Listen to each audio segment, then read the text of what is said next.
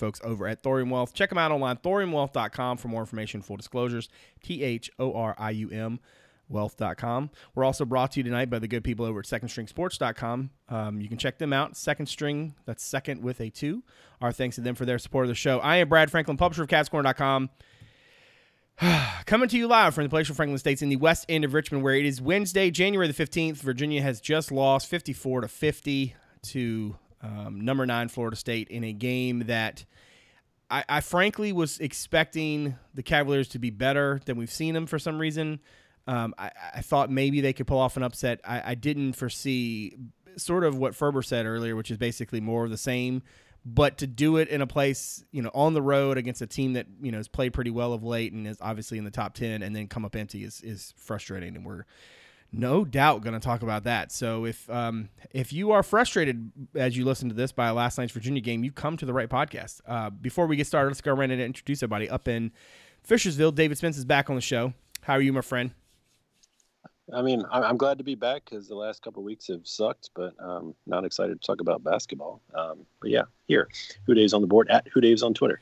And up in Reston, staff writer Justin Ferber, before he begins his jaunt across the pond, is also on this here program. How's it going, buddy? I'm good. Uh, in about 12 hours, I'll be getting about as far away from this basketball team as I can. At Justin underscore Ferber on Twitter. And Cavs Corner also on the Twitter machine. Cavs underscore Corner, great place for the in-game updates, content items, and the occasional witty banter. Um, all right, listen. Let's. I, I want to have a very frank discussion. Um, you know, I think all of us we're all friends, right? If you're listening to this podcast, you're a UVA fan more than likely. Um, I can't imagine why anyone else would listen to it, but I think a lot of us ha- are having the same sort of reaction to watching this team. And I want to I want to frame the discussion we're about to have about this team, about this game, um, thusly. Okay. Multiple things can be true at once. I've said this before. I'll say it till the day I die. Multiple things can be true at once. It is true that this team lost a lot from last season. That's very true.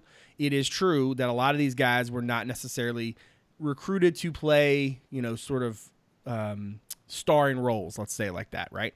It is also true that a lot of these guys are playing in bigger roles, whether they're you know they're playing college ball for the first time, whatever. And so a lot of this is still new. Now I understand also that it is January the fifteenth, so we're midway through January. The ACC schedule is well underway, um, especially if you consider that it basically started in November. But for me, the, all of those things can be true, and yet, right? Like what I was fascinated by going into the season was going to be the fan reaction and such and such. We talked about that. But watching this team sort of continue to make not even like the same mistakes, they're they're they're like different sometimes, right? They they ultimately get to the same place, right? Which is turnover, turnovers. They had 18 tonight um, as a team. Um, it it's you get the sense that if they could just be decent, right? Like you're not even asking guys to sort of be anybody other than who they are uh, in terms of their skill sets, right? You're not asking dudes to go out there and drop 40. You're not asking, you know, them to hold a team to 17 points and a half, right? Even if they just went out and just played decently, right? And just let and just made the other team earn it, you get the sense that Virginia would win more often than not, right? And you watch this game against Florida State. Florida State themselves had 16 turnovers. Virginia ended up scoring um, eight, excuse me, six, uh, sorry, 12 points off of those turnovers. Florida State 18. Virginia, three of 15 from deep. Florida State 8 of 22. I mean, there's just no way to, to kind of skin this cat without saying, like, this is a basketball team that should be much better than it is. And that's essentially where I want to start this conversation, which is like, yeah, they're not going to be top 10, top 15, but they should be better than what they are. And that's, you know, it's one thing if you go to Florida State and they beat you by 15 and it's a sound victory and they're just better, right? But that's not what happened tonight. That that Virginia team should have won this game and yet at the same time all of the mistakes that they make are the same sort of mistakes we see them make all the time. Ferb, I'm going to start with you because you're typically the more even keeled member of this uh, this posse. Um, I know that as the season has gone on, you've you basically become less and less of a believer in this in this group, and and you're more set probably now than ever that this is just sort of who they are. What do you, when you look at them and you watch a game like this? What's your takeaway? What's what's do you think that that they have any shot to turn this thing around? Uh, they can win games. I mean, they could have won this one. Uh, so, I mean, a lot of people will look at that as turning things around. I would say that if they had won this game 52 51, while that would be a good win for the resume and obviously would help would have helped their tournament hopes, it's still the same. I mean, like that one shot here or there doesn't make the difference in terms of whether you played well or not, or what that means for the rest of the season. Really, uh, I mean, I mean, they just they did the same stuff tonight. I thought Florida State just kind of played down to them. You know, they, like you said, they turned the ball over a lot, um, especially in the second half. They were just throwing possessions away, um, and you know. If UVA catches them on a night where they play a little better, I don't know if that game's as close. Uh, UVA played about how they normally do. So I don't really have a lot of takeaways from them from this game because, you know, what we've seen the last however many months it's been since the beginning of the season. I mean, like we forget now, but that that Syracuse game, that opener, a lot of people just attributed that to well, you know, first game of the season, Syracuse runs the zone, which can kind of make games ugly. You know, everybody's trying to get used to their roles. That's not what it was. That was just a sign of things to come, right? And I don't really. I mean, I know that I've seen this. I, I don't know. I don't agree with the take that we don't know what this team is yet. I think we know what this team is yet. They've shown us for 16 games. Um, they are a very limited offensive team. Uh, they turn the ball over a lot. Uh, they don't shoot the ball well. They are literally one of the worst shooting teams in the country um, and probably the worst offensive team I've ever seen UVA put on the court. Um, now, I mean, that's not as many years as as you guys have been watching. I might have missed a few really bad teams in there, but I think any UVA team I've seen could hang with this team on offense just because UVA can't score. Um, and, and, while you know it is true, you know, like you said, but more things can be true at the same time than you know just one absolute fact it's true they lost three guys to the NBA, and and that was you know a ton of their production, and you can't expect them to replace those guys and be as good. But we didn't. We didn't think they'd be that good. We thought they would take a big step back, but through defense and you know a couple of guys that were a big part of the championship run stepping up, and then also the addition of new players being able to come in and play well, that they would be able to at least reach a level of consistency in a, in a sport that struggles to find it. Um, a lot of teams struggle with consistency, and UVA has been a model of it, you know, since Tony Bennett got there, really. But really, over the last six or seven years, they're just not there. I mean, they're they're consistent. They're just consistently mediocre or bad. Um, and to be quite honest with you, we can get into this, but I, I think a part of it is just I don't I don't know if I believe in the talent of this group. Like I just don't know if they have enough ACC caliber players on this team. And I'm not trying to th- take shots at anybody. I mean, there's certainly better basketball players than I am, um, but that's a pretty low bar. So they're going to have to figure out what what they need to do to maximize things. But really, I mean, the, the recipe is what we saw tonight. Try to get an ugly game in the low 50s and hope that you make one more shot than them down the stretch. But that's no way to live um, in in college basketball. that's no way to live. Um, all right, a couple things. I, I don't think to, to your points about I I, I don't dis- necessarily disagree about sort of the the, the ceiling of the talent. I, I think that the the ceiling for this team was obviously not going to be as high as what it was last year. The floor is obviously much lower. I, I think right. my problem is not necessarily that they are limited. My problem is that even in spite of their limitations, that they they continually shoot themselves in the foot, right? And that most yeah, it's time, definitely both. It's definitely self inflicted wounds and stupid turnovers and stuff too. It's not just like lack of talent. It's it's it's like how do I even put this? It's like if you you get the sense that if they could just get out of their own way, right? And maybe and, may, and maybe let me let me take a step back. And maybe the idea that like getting out of their own way and playing consistently is actually too much, right? Um, I, I stand by my belief, and if anything, this game tonight sort of confirmed it for me that that they that they are better than what they've put on the floor. Um, I thought their their ability to get the ball in the paint, they were 30 to 14 in points in the paint tonight. If you had told me that stat before this game against this team, Florida State historically a long, athletic, uh, physical team. Virginia not any of those things this year. For Virginia to dominate in the paint like that, kind of blows my mind a little bit, right? Um, we knew that Florida State was going to try to turn them over. We knew that they were going to pressure on them. I thought Virginia came in with a good game plan. I thought that they executed it pretty well in the first half. Um, they don't close halves well. They don't start halves well. Somewhere in the middle of those halves, they typically have a nice run. They did again tonight. I, I am more convinced than ever, though, that this team can be much better in terms of wins and losses than we've seen them, especially in this three game losing streak, the first one they've had since 2017.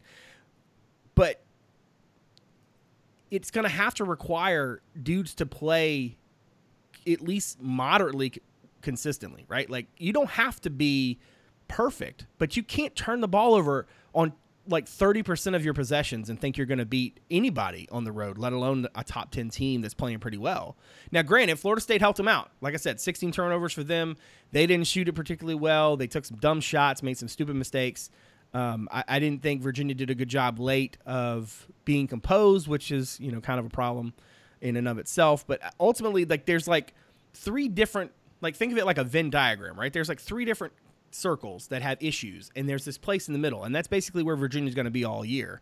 And the idea is like, how do you get out of if you can get out of one of those bubbles? This team's not bad, and they're going to play a lot of teams in the ACC this year that are basically in the same spot they're in, right? Where it's just mediocre at best.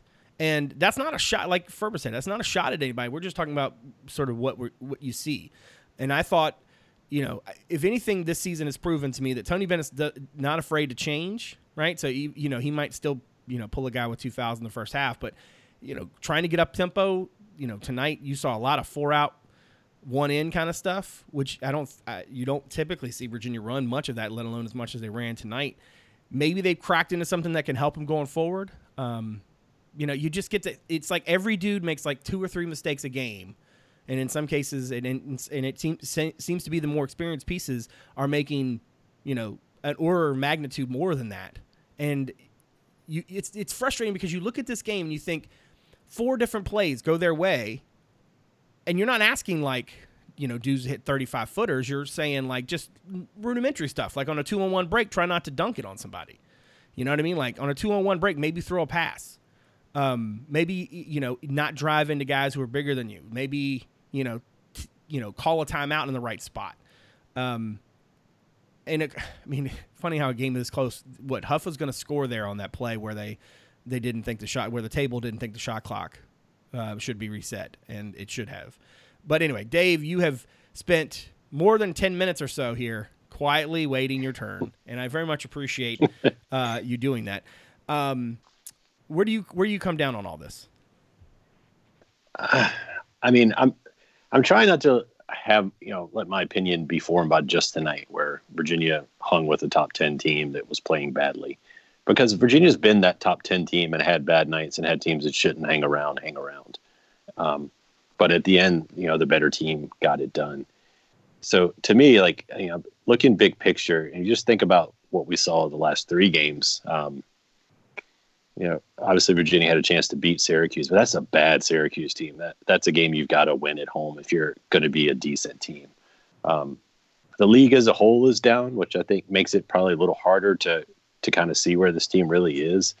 Um, but yeah, last year's team probably would have beat this year's team by 30 or 40 points. I mean, just the truth. Um, I mean, it's a little you know, it's depressing to watch after years of just beautiful basketball because not only is this team like struggling, you know, it's just they look so disjointed. And I don't I don't want to steal my football analogy, but they look like a bunch of sentences that don't make a paragraph on offense. Um, and you know, if you think back to what we talked about leading into the season, you know, historically guys don't come in under Tony as first years and and, and contribute on you know scoring wise, especially and we've seen that again this year. We're not getting any consistent scoring from from the guys who are, are new to the system. And we talked about how much the success this year was going to lean on the returning guys, especially Kihei, Mamadi, and Braxton. Braxton obviously got injured, and I think he's been honestly, I think Braxton's been solid, especially playing with a cast on his hand. Um, Mamadi's been up and down, but you know that's kind of what he does and uh, Kihei, I mean, it's hard to say he's been anything but disappointing, you know, in the last few games, especially. Um, I think his shooting is a little better than we expected, but his ball handling just that's killer. You know, for a team that is you know last in the nation in tempo, you can't have your point guard turning the ball over six, seven, eight, nine times a game. and you Um, can't make the points up because you can't make threes. Yeah, and you know tonight was especially horrible. I don't want to pick on him because you know he, he's had some good games, and we actually I remember before we lost the first game, kind of talking about how Kihei kept hitting big shots when we needed it in the in the non-conference. But um, you know tonight, just some killer mistakes, especially when the you know, Virginia had what a two-point lead for three or four possessions there tonight, um, and a chance to really kind of distance themselves, and Florida State was out of it, and we just couldn't do it. Um, so for me, like the inconsistency from the three guys you needed to be good kind of goes along with what you've seen from this team. Like at moments they look great. You know, Florida State came out tonight looked like they're going to run Virginia off the floor and kind of buckled down on defense and and started doing some different stuff on offense. But I don't know, like look, I mean, I don't want to be a pessimist because I, I mean Tony coached his butt off tonight. Like he was more active tonight coaching than I can remember in a long time. Um, you know, we'll, I guess we'll get into some little situational stuff later, but um, so I mean, obviously he wants his team to be better. The, the guys want to be better. Just you know, they they are what they are. Um, in a in a game dominated by guards, we essentially, you know, our two lead guards in Casey and and Kihei. Kihei's struggling with turnovers, and Casey's struggling with the yips. Um, that's a bad combo for a guard dominated game. Um, and then Jay has kind of been up and down all over the place. So no one's had a terrific year, and someone had to for this team to be good. Um, whether they can turn that around, like, I mean, at some point you had to say, like Justin was talking about, like, at some point they are what they are. Um, got what 14 conference games left. Um, probably played a little more than half the schedule now. You know, it's hard to believe they're going to turn into a top 15 team at this point. Um, and I mean, I mean, to me at this point, 10 and 10 is probably you know a good number for the ACC. Like, I, I think they would have to show some improvement to get to 10 and 10 right now. Your point just then about somebody had to have a fantastic season for them to, to be good, I think is it's it's it's so good that like I'm really kind of salty that I didn't think of it because Also, is- it's like not they haven't even had somebody have like a moderately surprisingly good season. Nobody has exceeded expectations even a little bit, right? Unless unless you want to count like Chase Coleman. um I, I let's do this. Let's talk about some things. Let's let's let's at least talk about some positives. And I understand Ferber might have some have a harder time getting to some positives. Should be a short segment. Um, but Yeah. I will say this: they were down what eleven to two, and I w- it was seventeen thirty one left in the first half, and I was like, uh huh. Yeah, you yeah. know, and the At fact least that, I'll give them credit; they hung in the game, you know. Like, but also Florida State didn't keep up that pace. um, give me Dave, give me some positives. What what what? Not necessarily just this game, but to this point in the season. Let's just have that kind of conversation. What are some Yeah, yeah. things positive I mean, that there- kind of there's- stayed out? there are positives there. I mean, um, you know, for for this team, not necessarily for future UVA teams, but look, Braxton finishes a lot better this year. Even with you know, he, he's doing a. I would say to me, Braxton's a player of the of the year right now, despite the injury, um, just because he's been consistent and been a great rebounder, good on defense and, and scoring. Um, and I, you know, I think defensively, look, I mean, the team's lost some games, but the fact that look, you've got to give the whole team and the coaching staff credit for being able to continue to play defense at the level they do when they're that bad offensively.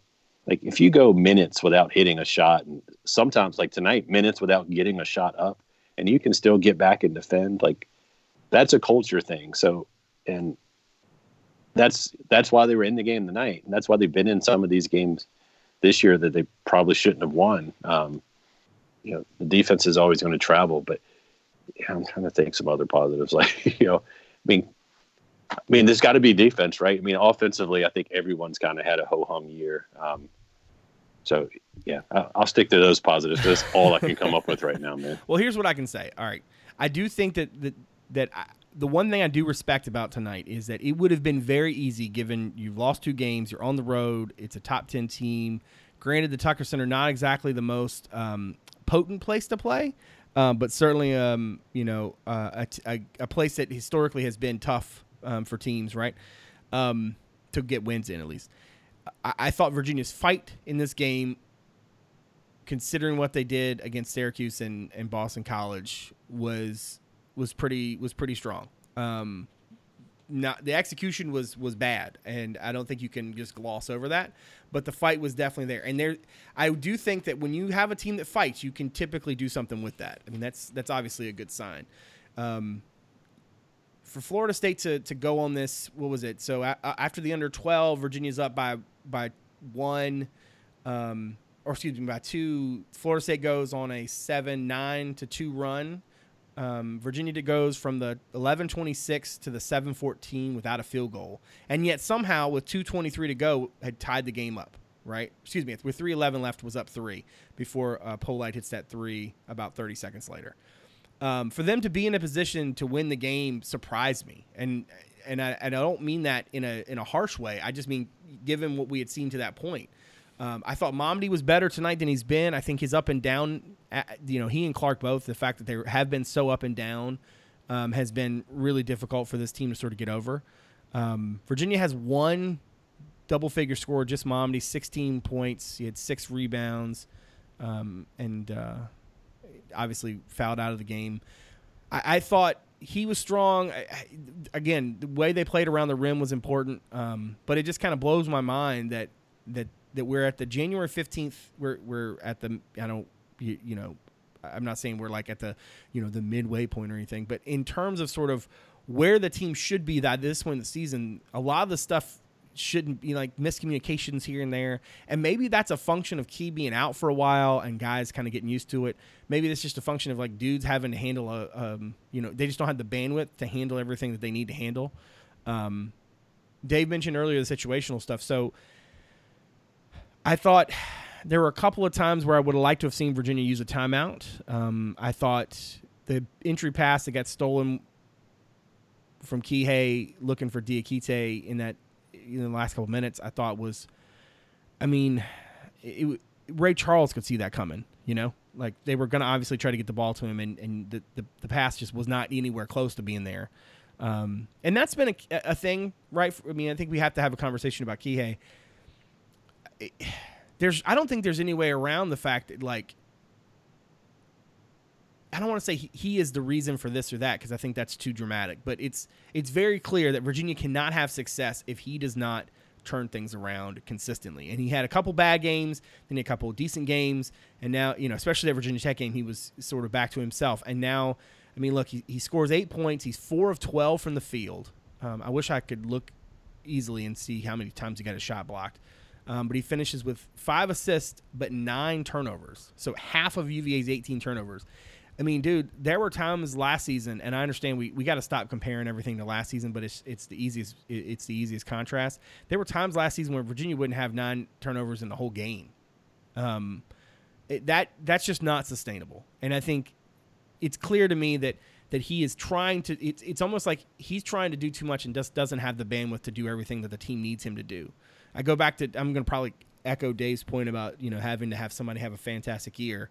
Like they just haven't done that, and Kihei needed to be even cleaner than he had been in the past, and he's gone the other way, which is definitely there are t- times when he's trying to make plays that he shouldn't try to make.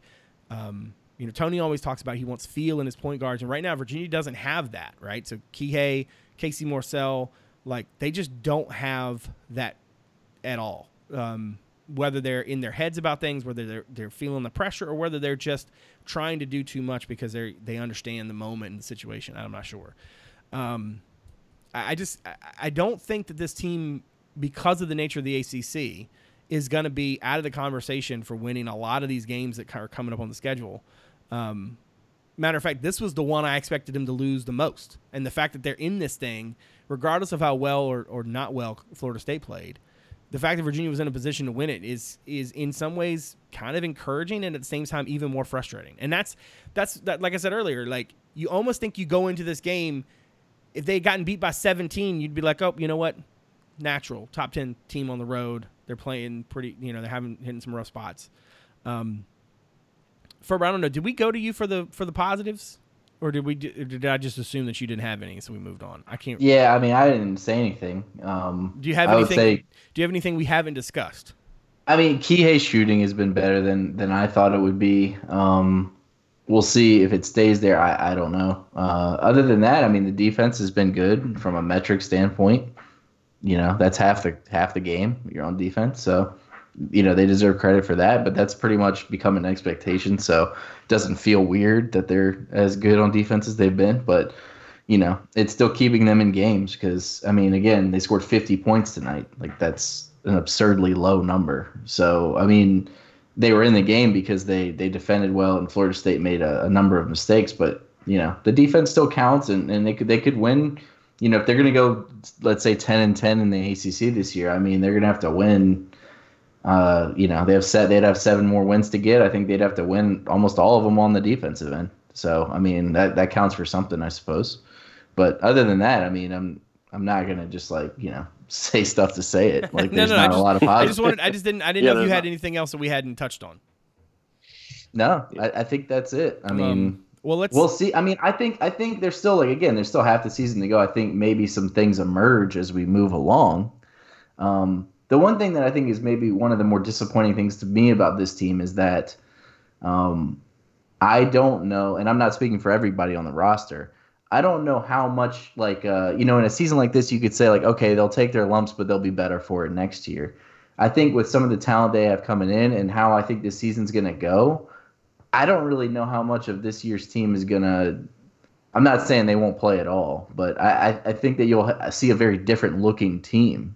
So I don't really know you know, it'd be like it's not quite as drastic as this, but it'd be like if Duke with a bunch of freshmen was struggling to win, and you could say, well, it'll pay off next year because you know it won't because it'll be completely different guys.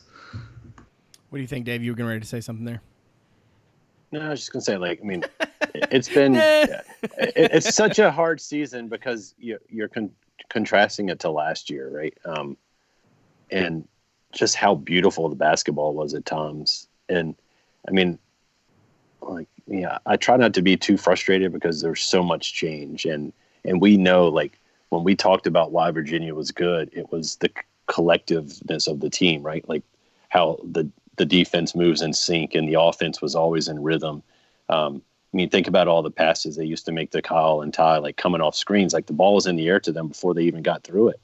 Um, like that beauty took a long time, and those were talented guys that made it happen. And to this year where like it seems if they don't wait till the guys open, it's a turnover when they throw it because they're not on the same page and the guys are playing roles. I don't want to say over their head, but maybe over where they are in their development. Um, it just it it makes it hard to watch. Um, I mean, I don't know that this team is as bad as like Tony's first or second teams, but because it's been so long since that happened, it feels like it's the worst team I've seen under him. Um, which is not fair because it's it's not. I mean, there's there's talent on the team. It's just like I said, it's just not very cohesive. Um, and with the inconsistencies and trying to figure out like who's hot and who's not, and and God forbid, and the way the game is today, it, if you can't hit threes, it's such a disadvantage because um, it's just such a you know three point shot is such a huge part of the game today. And when your team pretty much comes in and if they hit 25%, it's a good night for them you know you're you're behind the eight ball to start with. So it's just you know you combine that with the fact. I mean, I do think there were some players we were hoping would be more than they've been this year. I mean, Casey has definitely struggled shooting the ball. You know, his defense has been fine. I, I like tonight that they had him bringing the ball up. Some, yeah, I thought that was because I too. think that's some. Yeah, because I think Kihei has his issues, but Kihei's also playing like every minute, mm-hmm. and he's mm-hmm. he's got the you know he's got the ball in his hand a lot. So just by definition of how much he's handling the ball, he's going to turn it over more than like Ty would have last year, where they were sharing the load with three guys who could dribble, three and four guys who could dribble. Um, and then, like me, to me, the other disappointment this year has just been the consistency of Jay. Like, you needed Jay to be what we hoped he would be in spurts last year, and we just haven't seen it. Um, and at times, like honestly, it feels like at times when when Jay steps into the paint, he goes from seven feet tall to six feet tall. Like he got beat on a couple rebounds tonight. Now a lot of that strength and conditioning and all that other stuff. But you know, if you've got a guy that big in there, um, you know, it's one less ball handler outside. He's got to be big. You know, he's yeah. got to do his thing. So when all that stuff's not working and you're turning the ball over, you know, it's a testament to the team they were even in the game tonight, and a testament to how bad Florida State was this evening. Um, but they're going to run into, and we saw it. We joke. I think we joked on the last podcast I was on, like, you know, they might be able to beat some good teams, but they're going to run into a team like BC or you know Syracuse that hits some threes, and they just can't keep up. So I, I don't really expect drastic improvement. Um, there's going to be a game. Look, this team will probably end up beating like a, a Duke or someone just randomly this year because at some point they're going to have a game where they hit some threes, and if you combine that with what they are naturally, you know, they can they can win. But I mean, I'm kind of like Justin. Like I'm trying to figure out. Okay, this team probably is what it is as far as their floor and their ceiling, and what can this team do to help next year's team? And uh, well, know, the thing about that, Kihei's playing more, Casey's playing. Like they're going to be parts of big parts of next year's team, and hopefully, you know, those Jay two Huff, guys, those two guys for sure would be the guys that would benefit from from this. I mean, yeah. Think about like this. I mean, we. I want to have like I want to actually want to talk about two different things, right? We all, myself included. I'm not I'm not going to single anybody else out. I'll, I'll, I'll carry this too. Like we all think we can't help but think about this team in contrast to last year, right? Um, and I and I watching these kids, and as the season has gone on, it you can see the pressure getting to them. And of all the years that there should not have been pressure, this should have been the one. But it's just not. That's just not sustainable, right? Like the pressure is clearly there. Guys are clearly pressing. Um, whether that's Kihei, whether that's Mamadi, whether that's Casey, whether that's Woldetensae and Stattmann, like everybody looks like they're carrying a 700 pound elephant on their back, right?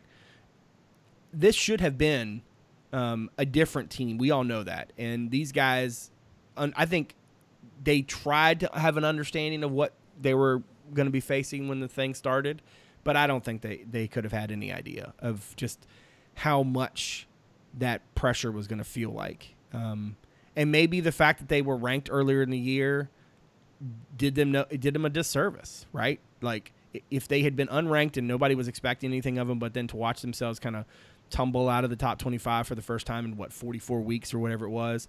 Um, you know that's got to be tough. I mean, we got to remember these are humans, and I'm watching Casey Morsell, who I watched in EYBL do things fluidly. Who you know, obviously playing against different competition, but I mean, EYBL is not like you know Bob's grassroots circuit. I mean, it's typically the one that has the best players that go, you know, and and do big things. I his regression you can it's clearly for me mental more than anything else. He's just you can tell he's trying his best and and nothing seems to work and he's trying to find his comfort. There was this one time where he took a shot and it was an air ball and uh, the camera caught him looking at the bench and he said it was open.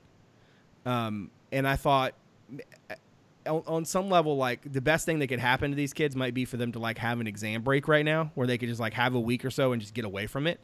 Um, and then come back and try to prepare but that's not the situation they're in. The other conversation I want to have is like, we keep talking about this team, and the elephant in the room is that like we all know next year, basically whatever happens this year won't matter, right?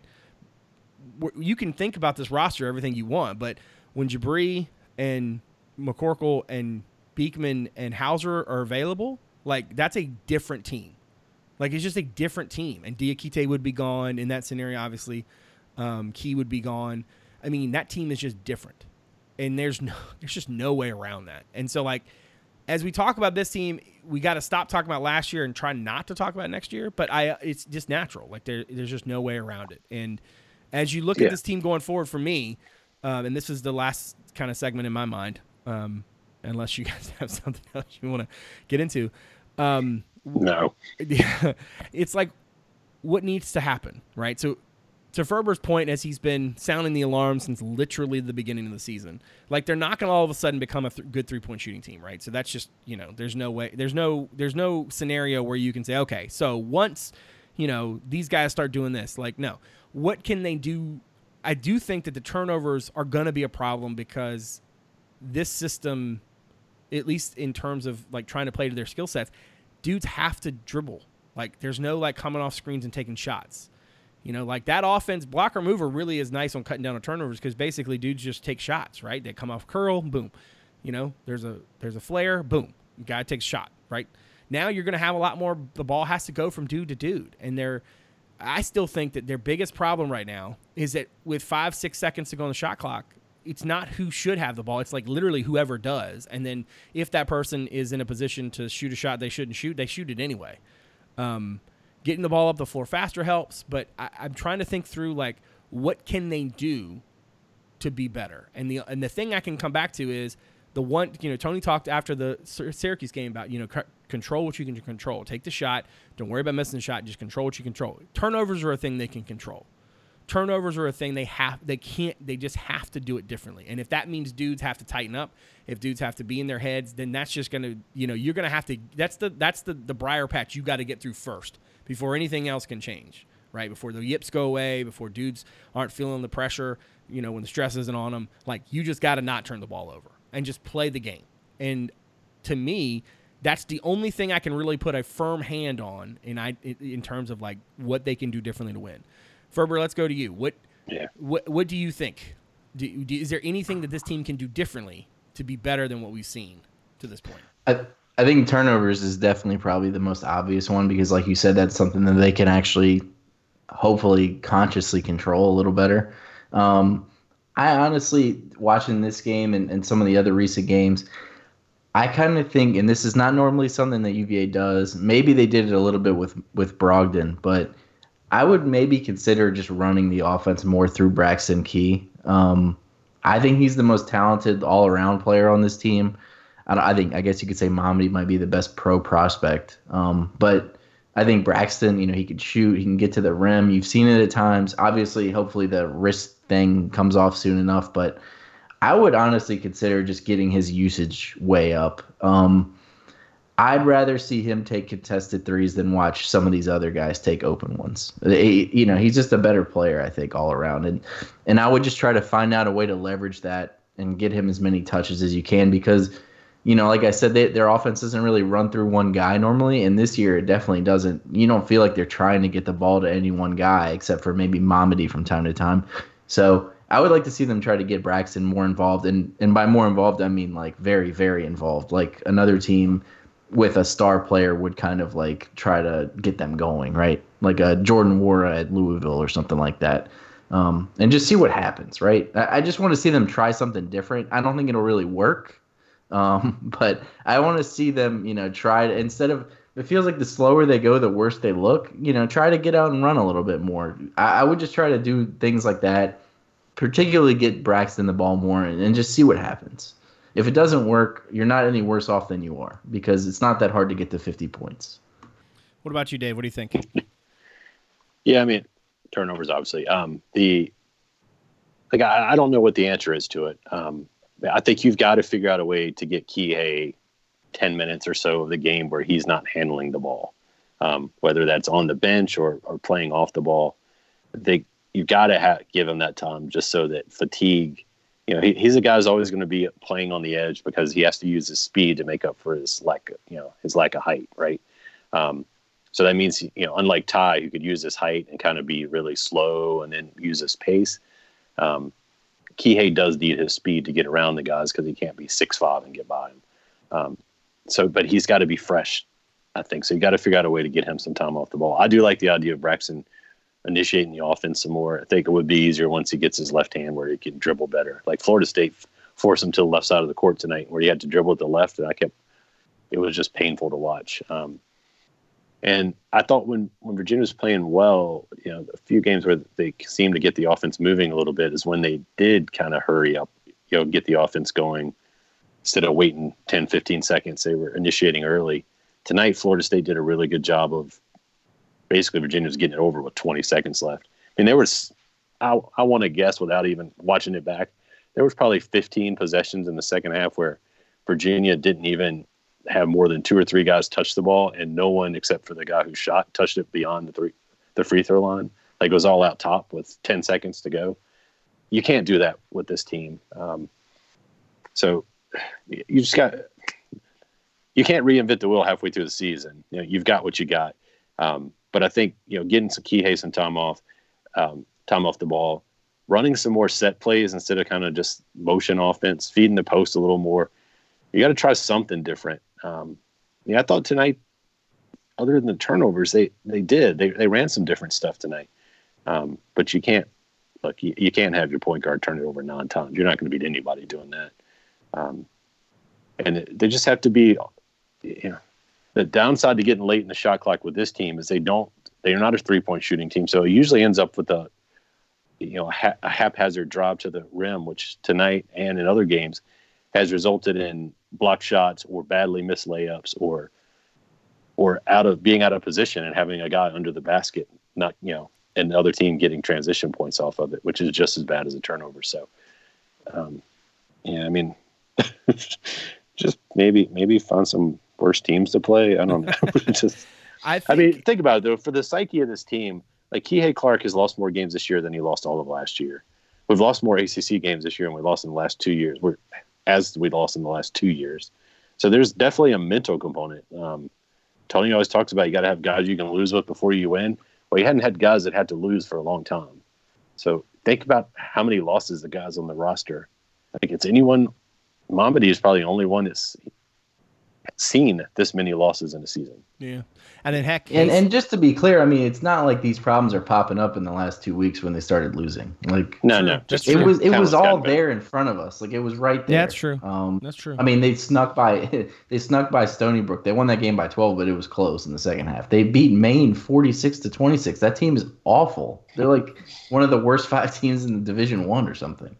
Um, you know, they they won multiple games where they didn't break 50 points. It was all there. It was just they were sneaking by against bad teams. And now the teams are mediocre and they're not sneaking by. Right. You know who's not feeling bad for us?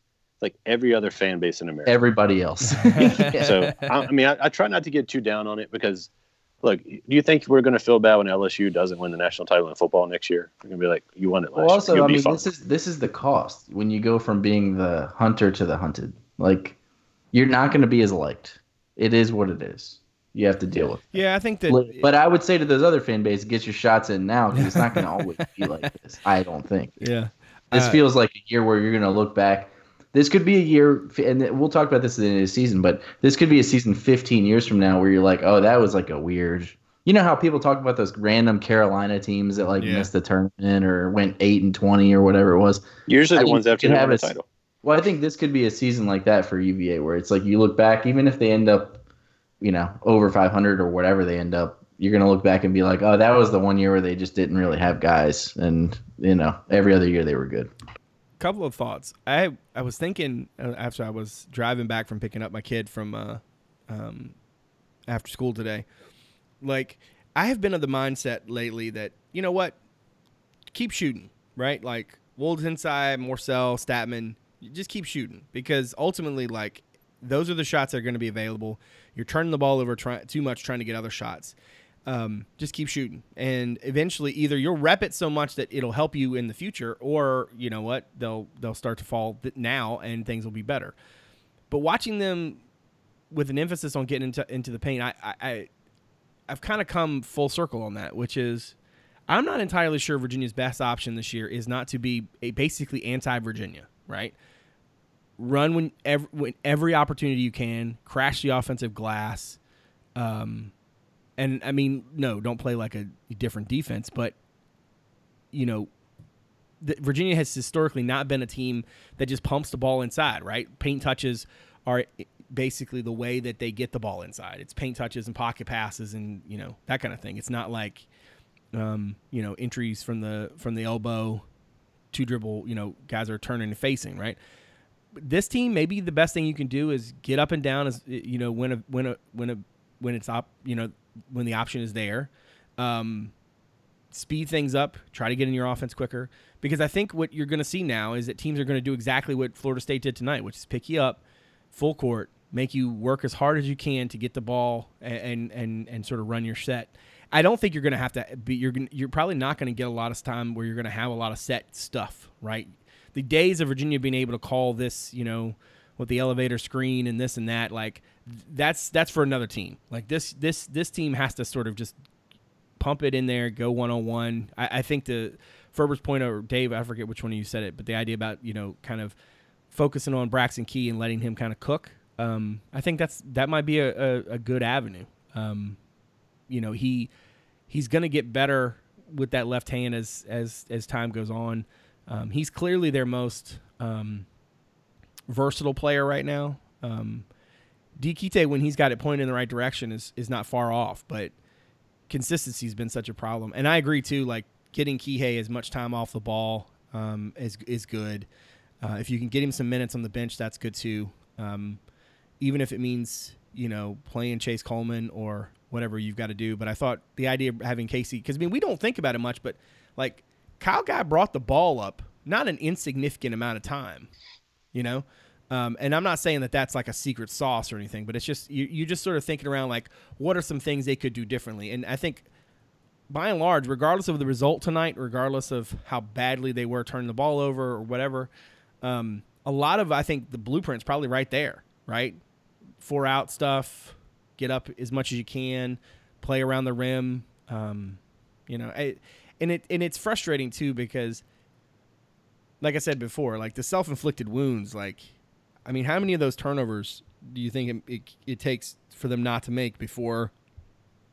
Before the game is just different, and I feel like that's going to be a story we're, we're going to talk about all year long. Which is you can you're going to look back at these games and think, man, you know, not too many plays here or there, but that's what happens. Like I remember when we when when when the football team was still rebuilding because Ferber is, is, is told me that we're no longer allowed to call it a rebuild because it's built. Um, but when the football team was rebuilding, we talked about the margin for error, right? We talked a lot about the margin for error and how like a couple of plays here or there, and all of a sudden you're just completely out of whack in that. And that's kind of where this basketball team is. A couple of plays make a huge difference. It's like exponential. Whereas before they could just kind of, you know, envelop the, you know, kind of absorb that and move on. This team can't do that. And turn it over 18 times. You know, I don't care if Florida State um, only scored 18 points off of those 18 turnovers, right? Which is actually really poor for a top 10 team, Florida State. Jeez. But like, a team that's actually really good at creating points off turnovers, right? Too. Exactly, and uh, so I think there's there is some good there, right? I do think there's some good there. Yeah. It's just a question of like, how do you kind of take a little bits of good and put them together and make like a better good? Yeah, um, there's one thing I, I wanted to add, which is kind of cheeky, but I I notice it, and I assume other people too. This team needs to have more fun, man. They look like look they're losing, so you're going to look less happy But like I, I just want to see like more joy out there on the court. Just have more fun. Like everyone looks. So it honestly tight. looks like, and it kind of goes back to what you were saying before about how guys don't seem to have a lot of chemistry. Yeah, it really does look sometimes like they're a pickup team. They it like, does, yeah. Like they just where it's like, like they, they don't met. really know each other very well, but it's like people are kind of trying to run an offense, but you don't really know what anybody's doing because nobody you know calls a play in a pickup game. you know, find a weekend just, and go to West Virginia and get the Rapids. Come on, yeah. Well, they will have, that, have some fun they, out there. I haven't looked at the schedule in a while, but don't they typically have like a week or so, like a? Yeah, they always. Everybody gets a buy. Their buy is at the end of this month. So it's they play Florida State on the 28th, and then they're off for a week, and then they play Clemson at home. So they have a weekend off, basically. Yeah. Well, they have should probably fun. They should probably try. Yeah, I, I think. I mean, look, everybody i'm not i haven't looked at the message board yet um, my understanding is that it's not too bad so if you are listening to this thank you very much for that um, but realistically like it, it, they are what they're going to be you know and they might they might be able to as tony likes to talk about you know turn some knobs here there tighten it up a little bit but it, it's it's going to be frustrating and you know we talked in the preseason i made some jokes not too long after the you know the, the start of the season some bumps started hitting like people are, it's a whole lot easier to say you're going to be better this season when there is no season yet, right?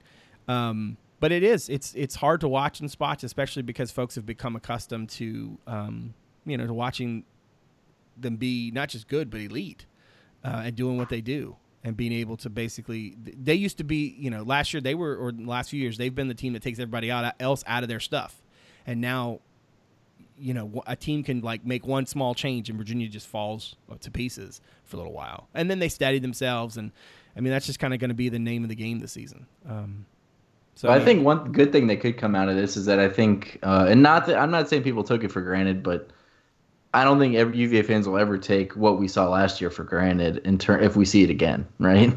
like, I mean, next year if they're a lot better, you'll be like, okay, this is, Yeah. you know, people are making jump shots. Yeah, this that's a is good point. new, you know, it's funny though because you hear you hear people who like get to Super Bowls and they're always like, you never know if you're going to get back, you know. And I mean, like maybe Virginia doesn't go back to the Final Four ever. Who knows? But like, there is this sort of feeling like um, you never think when when you're on top of the world that you're not going to be right. You just kind of assume you're just going to stay there. And I mean, we understood that the three NBA decisions were going to be, you know, there were going to be a whole lot of, you know, aftershocks from that. And certainly they're going to continue to be felt. Um, here's the thing though, it was really only two NBA decisions because everybody knew DeAndre Hunter was leaving. that's true. So that it wasn't like they were sweating that one. Ty Jerome was by the time the season ended 75 80%. Yeah. Kyle Guy leaving was a surprise, but yeah. but the, again, it's like the, I'm not trying to like bash the coaching staff or anything, but I don't think you can just give them a pass for assembling this roster that has no offensive punch whatsoever, right? Like I know that they're going to take a step back from last year, but can we set a standard at top 150 offense? like some low bar? I mean, I, I know they can't make the shots go in, but you know, like they had let's not kid ourselves. Like you you know the recruiting stuff. They've passed on good offensive players because they didn't like their defense. Now it's coming home to roost. Well, I, I was specifically thinking about Jalen Cone the other night, uh, watching Tech. Um, I mean, I'm telling you, I watched William and Mary the other day. William and Mary, and they have a pretty good offense, but like they have guys that UVA had no interest in whatsoever, and those dudes would be UVA's some of UVA's best offensive players. well, that's right what I was thinking about Cone, right? So the because they can shoot. because Cone was a kid who, you know, at that point you've got you've got Kihei, and you're not sure you want to pl- you want to pair him with a with a small guard, but I mean that dude can leap and he can shoot and he can he can dribble drive and he would be almost perfect for what ails them right now. And ultimately, Yeah. what did they do? They decided not to use that scholarship. And I understand later they got Reece Beekman and he's very good and he, he's exactly what Tony wants. That's great, and I'm not trying to knock that at all. Don't get me wrong. Um, and you I- hope that this isn't going to be a big problem down the road because recruiting will be better. right, But but and if anything, what's funny we've about seen this recruiting, before. These guys that they take, like the Badokis, and a lot of those guys ends up end up leaving, and they're the guys that they add late that are like under the radar Right, they guys, and they guy- take them because right. they're like they like their athletic profile and like they're good defensive Or players. But a lot of these guys are limited on offense. Right. They see him in a tournament and they like it. Um, I'm not going to knock that because I do think that that has changed, and I think that's one No, and every team does that. you know, every team takes does. guys that are like under the recruited or whatever, unless you're Duke or Kentucky. I think there has whatever, been a lot of conversation about those 17 and 18 classes, and and I think in some ways it's fair to, to say like, hey, if you had done X, this would be different. Every recruiting decision has it's like a butterfly effect. So you can't. Right. It's not a vacuum. You're not going to say like, oh, with that one scholarship, you should have gone and got player X. Well, if you go and get player X, there's lots of things that are impacted by that. But I do think Cone is interesting because he's exactly a guy that they could have had if they wanted. Uh, he would have been perfect for what ails them right now. And instead of getting Jalen Cone, they went out and got you know Chase Coleman, who is essentially a smaller guard who comes in and plays. You know, he played two minutes tonight, but I mean, he's playing you know spot minutes. You could have Jalen Cone sp- playing those spot minutes. You know what I mean? Um, it would not have. I think honestly, the big thing that they not even a freshman, but like if they had just, and I'm not, you can't make it happen, obviously, but if they had just found a way to get like the best possible grad transfer, right? Yeah. I think that would that's really what they needed, but. Because, like I said, next year's team is gonna. You're not gonna have as many of those problems. It's Yeah. like you kind of needed a one year fix, and I think they thought they had enough to get Yeah. by, and they just don't. Well, I'm just trying to remember the Tommy. Like most of the grad transfers, the big ones, had made their decision before Kyle even started Right. So that was draft, part of the right? problem So- of, of playing as long as they did is that Yeah. because they were still going and guys hadn't made those decisions public, right? Some of those. But here's what's really funny about it is is that UVA historically has not been able to kind of be a, an attractive spot for grad transfers because grad transfers want a, want a, a situation they can walk into and start. You know, Right. but UVA doesn't necessarily do that. Like UVA has, you know, has a system and you got to learn it and it's not just about, even just the X's and O's. It's about culture and fit, and you've got to have you know whatever. If anything, this team and also that's not if you're like looking to get to the league. This is changing now, obviously, Right, with the yeah. three guys that just got drafted. But before that, I mean, like that probably wasn't your preferred destination if you Right. could go to like Louisville or something, Yeah, you could go to a place where you know you're gonna get you're gonna be a volume shooter, you're gonna get a, be a volume scorer, or whatever. You're gonna have opportunities that you might not have had, and that's just a reality as it as it is. I think what's kind of funny to me is that, like, um, you know, with this team, like if you think about like, yeah, they could have had one grad transfer, but none of those grad transfers would have been able to look at this roster and say at the time, right, and say like this is how it's going to be because nobody would have expected Virginia was going to turn it over, you know, regularly in the teens, right? Nobody was going to Yeah. expect it. Kihei Clark, who was as steady as she goes last year, right, the dude who made arguably the biggest play of their run, right? That he was going to regress or that you know Diakite wasn't going to take the step, especially as he was going through the NBA draft decision and process. You know what I mean? Like as a grad transfer, if you're being presented with your options, you would never have, have never looked at Virginia being what it is now and thought that's what it was going to be then. You know what I mean? And maybe you should, maybe we all should have. Maybe we should have seen it coming. I think we all understood it was going to take some time. Well, we kind of did see it coming when they took some of the players that they got. Like, you know what I mean? Like we were kind of like, oh, those are guys that like they must really like because they're going to be a project, right? And and now we're like, oh yeah, that's right. Or at least that's what I've thought. Like, you know, like for example, I'm not trying to Marco pick Anthony on man. I'm not trying to pick on like Kody Stattmann for example, but that was a guy that when they took him, we all knew that was a uh, a multi-year project. And through these Yeah. guys leaving, he has to play more than he probably should, right? But at the same time, I mean, I know for like coaches don't look at it as like, oh, this guy's not going to play for me. Like Right, that's right. not how you build a team. So like Right. everybody should be up to a certain level.